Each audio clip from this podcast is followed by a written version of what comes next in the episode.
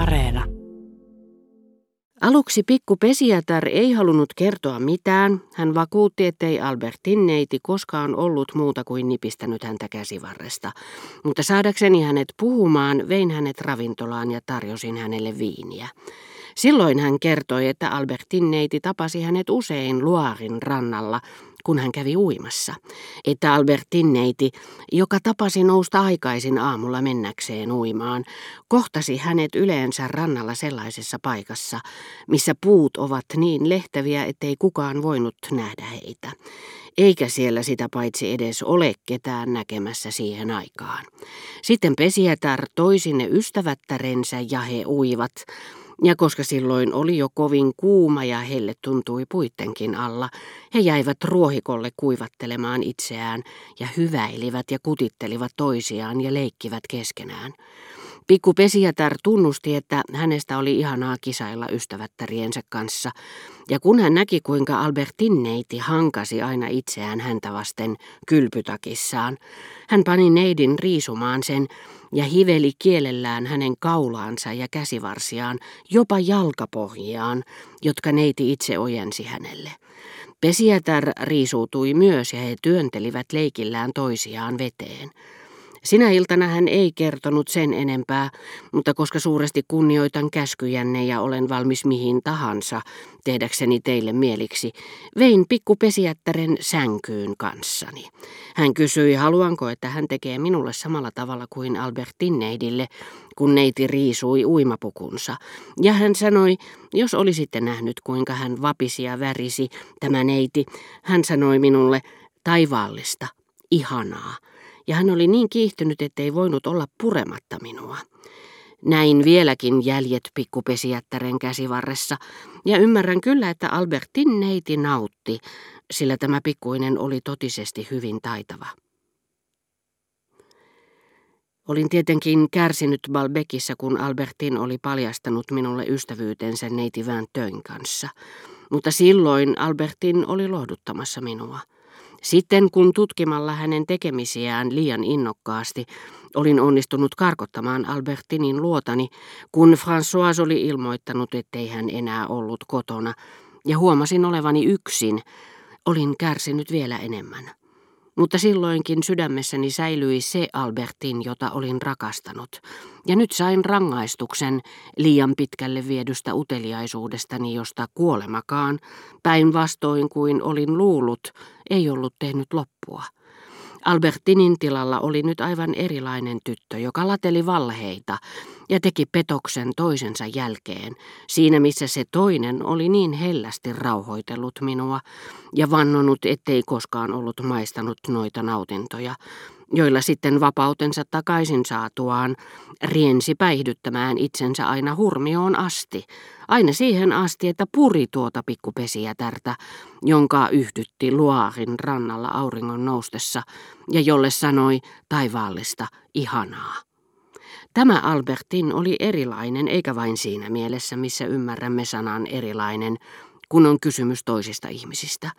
Jos toiset ovat erilaisia kuin luulimme, tämä erilaisuus ei kosketa meitä syvältä, ja koska intuition heiluri saattaa heilahtaa toisen ihmisen suuntaan vain yhtä pitkälle kuin se on heilahtanut omassa sisimmässämme, pidämme toisen erilaisuutta pelkästään pinnallisena. Jos ennen vanhaan luulin, että joku nainen piti naisista, en sen vuoksi pitänyt häntä toisenlaisena, perusolemukseltaan poikkeavana naisena. Mutta jos kyseessä on oma rakastettu, sitä pyrkii vapautuakseen tuskasta, jota tuntee ajatellessaan, että se voisi olla totta, saamaan selville ei vain mitä hän on tehnyt, vaan myös mitä hän tunsi sitä tehdessään, mikä käsitys hänellä oli siitä, mitä hän teki. Silloin, laskeutuessaan aina vain alemmas, saavuttaa tuskan syvyydessä mysteerion, oleellisen. Kärsin pohjiani myöten, ruumiissani, sydämessäni, enemmän kuin jos henkeni olisi ollut vaarassa. Kärsin tästä uteliaisuudesta, jota avittivat kaikki älyni ja alitajuntani voimat. Ja nyt heijastin juuri Albertinin syvimpään olemukseen saakka kaiken, minkä hänestä sain tietää. ja tuska, jonka totuus Albertinin paheesta oli iskenyt niin syvälle sisimpääni, teki minulle paljon myöhemmin vielä viimeisen palveluksen.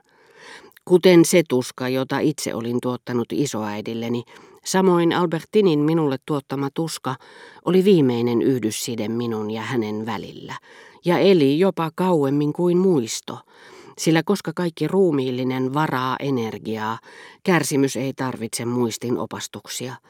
Mies, joka on unohtanut kuutamoisessa metsässä viettämänsä ihanat yöt, kärsii yhä vieläkin sieltä saamastaan reumatismista. Nämä taipumukset, jotka hän kielsi ja joita hän silti kantoi, eivät olleet paljastuneet minulle kylmän järkeilyn, vaan sen polttavan tuskan kautta, jota tunsin lukiessani sanat taivaallista ihanaa. Tuskan, joka teki noista sanoista aivan erikoislaatuisia. Nämä taipumukset eivät liittyneet Albertinin kuvaan, vain niin kuin erakkorapu saa uuden kuoren, jota se laahaa mukanaan, vaan pikemminkin kuin suola, joka joutuessaan kosketuksiin toisen suolan kanssa muuttaa sen värin ja koostumuksen. Pikku Pesijätär oli varmaankin sanonut ystävättärilleen, voitteko kuvitella, neitikin on sellainen, eipä olisi uskonut. Ja silloin kysymys ei mielestäni ollut vain odottamatta ilmitulleesta paheesta, jonka he liittivät Albertinin henkilöön, vaan siitä, että hän paljastui kokonaan toiseksi ihmiseksi, samanlaiseksi kuin hekin, samaa kieltä puhuvaksi, ja se teki hänestä toisen maan kansalaisen minulle entistä vieraamman, ja todisti, että se minkä olin häneltä saanut, se mitä sydämessäni kannoin, oli vain pienen pieni osa hänestä, ja että loppuosan, jonka merkitys kasvoi siksi, ettei siihen kuulunut vain tuo jo sinänsä salaperäisen tärkeä käsite, yksilöllinen halu, vaan myös jotakin, jonka hän jakoi toisten kanssa. Tuon loppuosan hän oli aina kätkenyt minulta, pitänyt minut erossa siitä niin kuin nainen, joka salaa, että on vihollismaan vakooja. Paitsi että Albertin oli käyttäytynyt vieläkin petollisemmin kuin vakooja, sillä tämän petos koskee vain kansallisuutta, siinä missä Albertinin petos hänen syvintä ihmisyyttään. Sitä, ettei hän kuulunut normaaliin ihmiskuntaan, vaan vieraaseen rotuun, joka sekoittuu muihin ihmisiin, kätkeytyy heidän joukkoonsa eikä sulaudu heihin milloinkaan.